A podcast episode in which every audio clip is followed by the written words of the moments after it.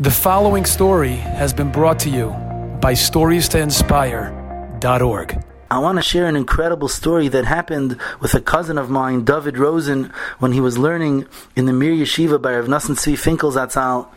He was advised that in order to get a close connection to Rav Nosson Tzvi, he should stay in the yeshiva one bein azmanim, because during the zman, there's a lot of things tugging at Rav Nosson Tzvi's attention, but bein azmanim, it's more free, and most of the Americans go back home. So Pesach bein azmanim, one year David Rosen stayed in Eretz Yisrael and got a close connection to Rav Nosson Tzvi. He ate at his house. He started a Chavrusa Shaf with him. Rav Nosson Tzvi was able to give him a few minutes a day to learn B'Chavrusa. And that close connection continued even after the Zman started until the time that David had an emotional farewell when he left the Mir Yeshiva. But he had that bond that would last with him forever, the bond with Rav Nosson Tzvi Finkel.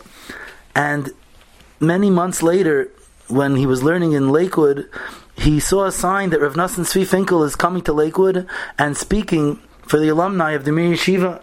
And he thought that this would be a great opportunity to rekindle his connection, his bond, his relationship with the with uh, Rav Nosson Tzvi and he went to the speech and he was a little disappointed to see that there were over a thousand people at the speech. And even though he felt like he had such a close connection to Rav Nosson Tzvi probably everyone in this room also felt that they had a close connection to Rav Nosson Tzvi and he wanted to go over afterwards and be sure that Rav Nosson Tzvi remembered him and to say hello to Rav Nosson Tzvi to greet him. But he saw that afterwards there were hundreds of people online waiting to say a Shalom Aleichem to get a bracha.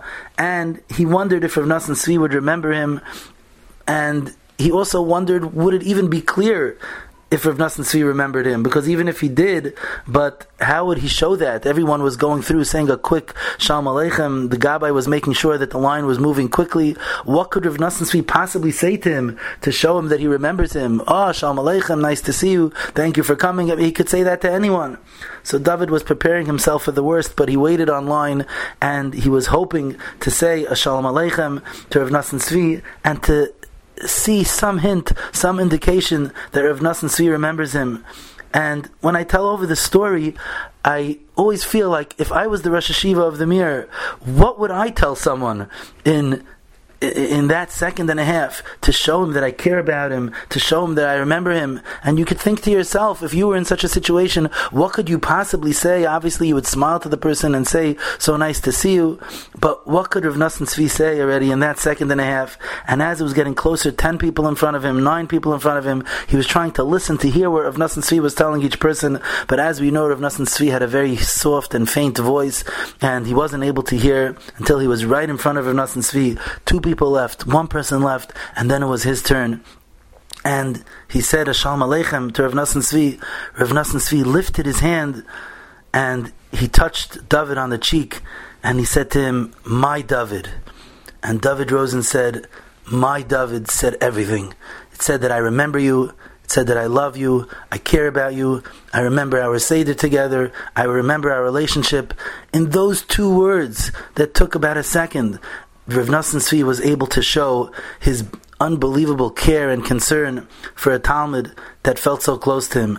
And that story to me is so important because it shows us that with two words you can make someone feel good for life. With two words, unfortunately, you can make someone feel terrible for years to come as well. But we have to use our koach hadibur and make sure that we say things that are encouraging, that are complimentary. If you have something that enjoyed this story, come again Bring a friend. Stories to inspire.org.